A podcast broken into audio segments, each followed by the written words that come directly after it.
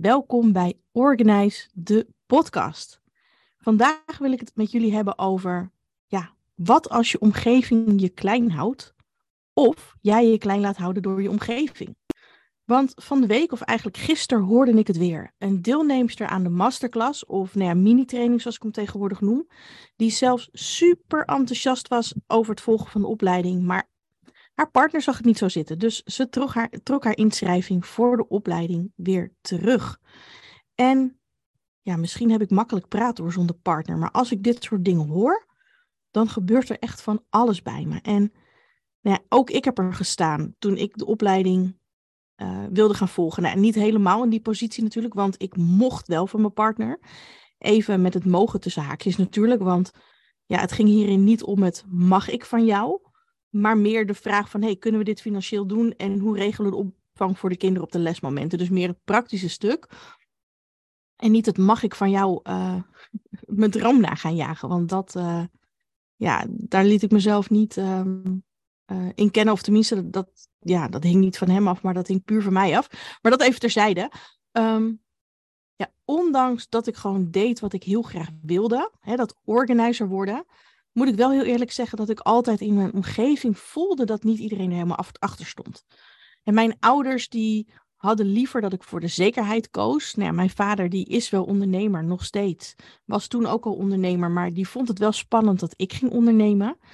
Um, mijn destijds partner vond nou ja, dat ik eigenlijk maar gewoon normaal moest doen en moest zorgen voor een steady inkomen. En ja, dat was echt zo'n ambtenaar, om het zo maar te zeggen. Dus die was altijd al jaren bij dezelfde werkgever. En uh, nee, dat moest ik ook maar gewoon gaan doen, want dan was het logisch en helder en zeker. Um, ja, mijn destijds schoonouders, die snapten er ook niks van. En die kwamen altijd goed bedoeld met vacatures aanzetten. Ik had op dat moment ook geen vriendinnen die een onderneming in het begin hadden.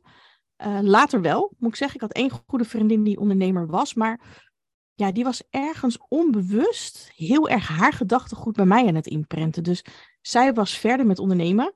En haar man was ook ondernemer. Dus ergens keek ik tegen haar op en dacht ik, oh, dat wil ik ook zo'n man als ondernemer. Want dan kun je samen sparren. En ik zag dat al helemaal zitten. Maar ergens voelde ik me ook niet helemaal, um, helemaal senang bij het feit dat zij haar ideeën over hoe een bedrijf gerund moest worden op mij projecteerde. En eigenlijk ook een soort van boos werd als ik een ander pad nam, omdat dat voor mij beter voelde.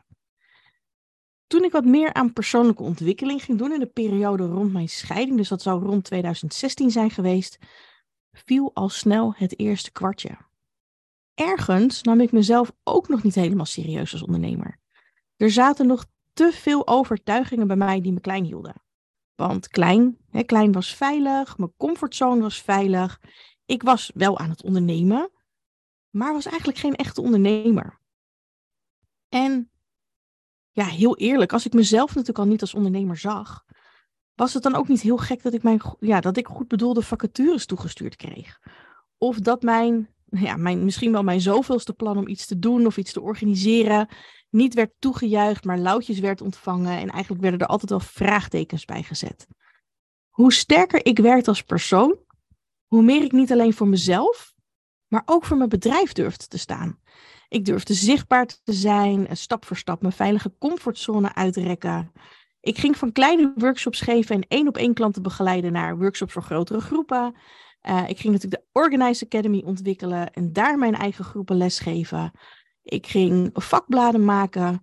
Um, ja, nu weer de nieuwe uitdaging met deze podcast. En het gaat maar door. En ik moet heel eerlijk zeggen, die belemmerende stemmetjes zijn er nog steeds. Ik kreeg gisteren ook tijdens de, de, de mini-training of de masterclass, kreeg ik ook de vraag, hoe ga jij er dan mee om?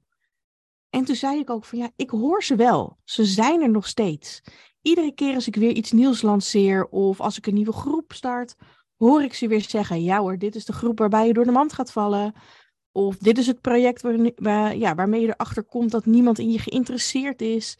Dus ondanks dat ik ze nog wel hoor, kies ik ervoor om er niks mee te doen. Ik laat ze me niet meer beïnvloeden. Ik weet dat ze er zijn, dat ze me. Uh, ik heb ook wel geleerd dat, dat die stemmetjes je ook soms wel willen waarschuwen voor mogelijk gevaar. En ze houden je af en toe scherp.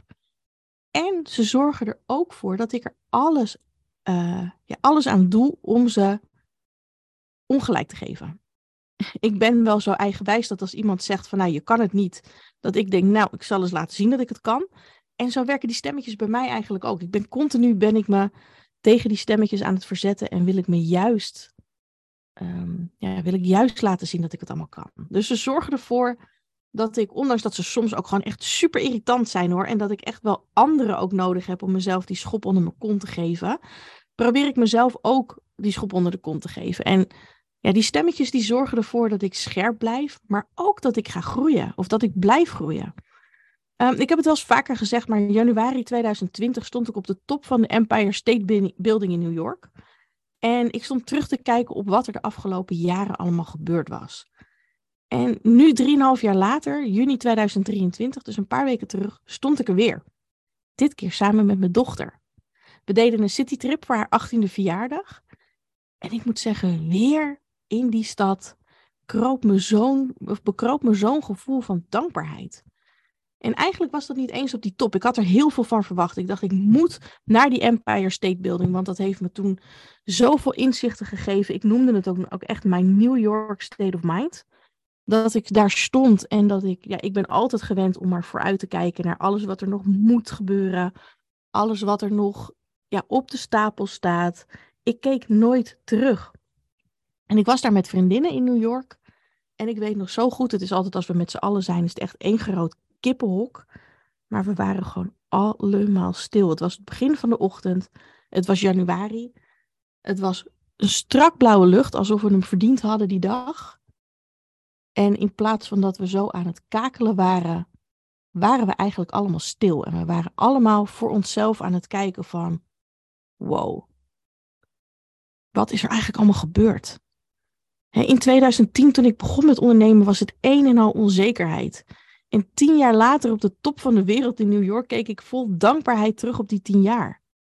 Dus op alles wat ik allemaal bereikt had. En ik had toen heel sterk het gevoel, wow, maar als ik dit nu allemaal gedaan heb, en dus nu sta waar ik nu sta, wat is er dan allemaal nog meer mogelijk? En ik heb wel eens van Kim Munnekom een hele mooie zin gehoord van happy with where I am en eager for more. Dus blij zijn met waar je staat. Nou, dat was ik toen absoluut. Maar ook hè, eager for more. Ik was gulzig gretig naar wat er allemaal nog meer mogelijk was. En ja, inmiddels weet ik wat er allemaal nog mogelijk was in deze drie jaar weer verder. Een Organize Academy die inmiddels rond de 200 mensen heeft opgeleid. Ik werd gastdocent aan de Butler Academy in Simpelveld, de nummer één van de wereld in dat werkveld. En ik hoorde bij het team. Ik geef in company trainingen. Ik heb vorig jaar een coworking space opgericht met mijn, een van mijn business besties, besties. En nu dus uh, mijn compagnon. Ik heb de Let's Organize community gelanceerd. En ook daar is mijn ambitie weer mega groot voor. Er gaat van alles kriebelen en borrelen als ik hier aan denk. En naast dankbaarheid die ik voel, voel ik ook enorm veel zin om aan alles te werken. En nu dus weer in New York, drieënhalf jaar later, um, bekroop me weer dat gevoel van dankbaarheid. Wat ik net al zei, ik was echt geënt op, ik moet naar die top van die Empire State Building, want daar is waar ik dat weer ga voelen. Maar eigenlijk had ik het al een dag eerder. We hadden een rondvaartboot geboekt. En dit was niet zomaar zo'n rondvaart met een audiotour, maar een soort van vrij mibo op een boot. er was een DJ, er was drankjes, het zonnetje scheen, het was gezellig. En ik stond langs de reling, zonnetje op mijn bol. We naderden dat vrijheidsbeeld, dus die kwam steeds dichterbij. En door de speaker startte, hoe cliché ook, dat nummer van Alicia Keys over New York. En ik moet heel eerlijk zeggen dat op dat moment overviel me die enorme dankbaarheid weer.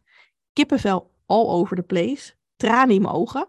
Vroeger dacht ik altijd dat ik niet kon huilen, maar mijn god, wat heb ik die tranen de afgelopen jaren ingehaald. Tranen van verdriet, maar ook zeker tranen van geluk. Tot grote ergernis van mijn dochter, want die denkt dan altijd, doe normaal man. Maar ja, ik vond dat zo, zo enorm, ja, fantastisch eigenlijk weer. En het, dat, dat gevoel is eigenlijk niet te beschrijven. Dus ik hoop dat ik als ik over een paar jaar weer ergens ben, of misschien niet eens ergens ben, maar gewoon weer die reflectie pak en terugkijk over op die afgelopen jaren. Gewoon weer kijken van, hé, hey, waar stond ik toen? Waar kan ik allemaal nog meer heen? Want er zit een soort van nieuwsgierigheid in van, ja, waar kan ik allemaal nog meer heen? En laatst zat ik bij een businessclub waar ik lid van was. En de organisator vroeg ons ja, eigenlijk de standaardvraag. Hè, waar sta je met je business over vijf jaar? En ik vind het altijd zo'n dooddoener. Want als je mij dus in 2020 had gevraagd, waar sta je over vijf jaar? Had ik wat ik nu allemaal gedaan heb, of wat ik nu allemaal doe, misschien nooit opgenoemd. Of met mijn hoofd, hè, met die ratio veel kleiner gemaakt om het haalbaar te maken. Om een voorbeeld te noemen, die coworking space, ja, die wisten we zelfs twee maanden voor de opening, of nou, niet voor de opening, maar wel voor de start, voordat we tekenden, wisten we nog niet dat we dat zouden gaan doen. Het is ons echt overkomen, het is op ons pad gekomen. Ja, die in-company trainingen, waar ik zoveel plezier uit haal, die stonden ook niet op mijn lijstje.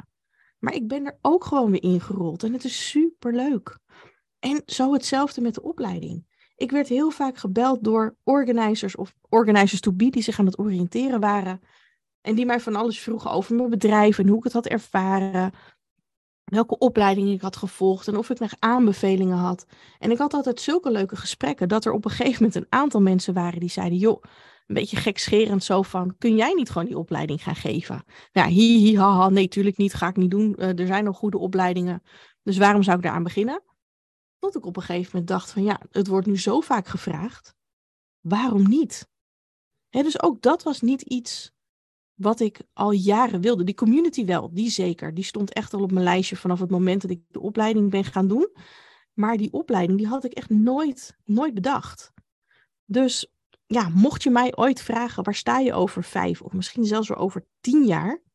weet dan dat je een vaag antwoord gaat krijgen. Of meer een antwoord op wie ik ben als persoon, of wie ik als persoon wil zijn en hoe ik me dan wil voelen. Je krijgt in ieder geval geen vinklijstje en al helemaal geen smart doelen voor die termijnen. Ik zeg altijd aim for the moon en land between the stars. Dat is wat ik doe. Richten op de maan, hè, op je hoogste, misschien wel ongrijpbare doel.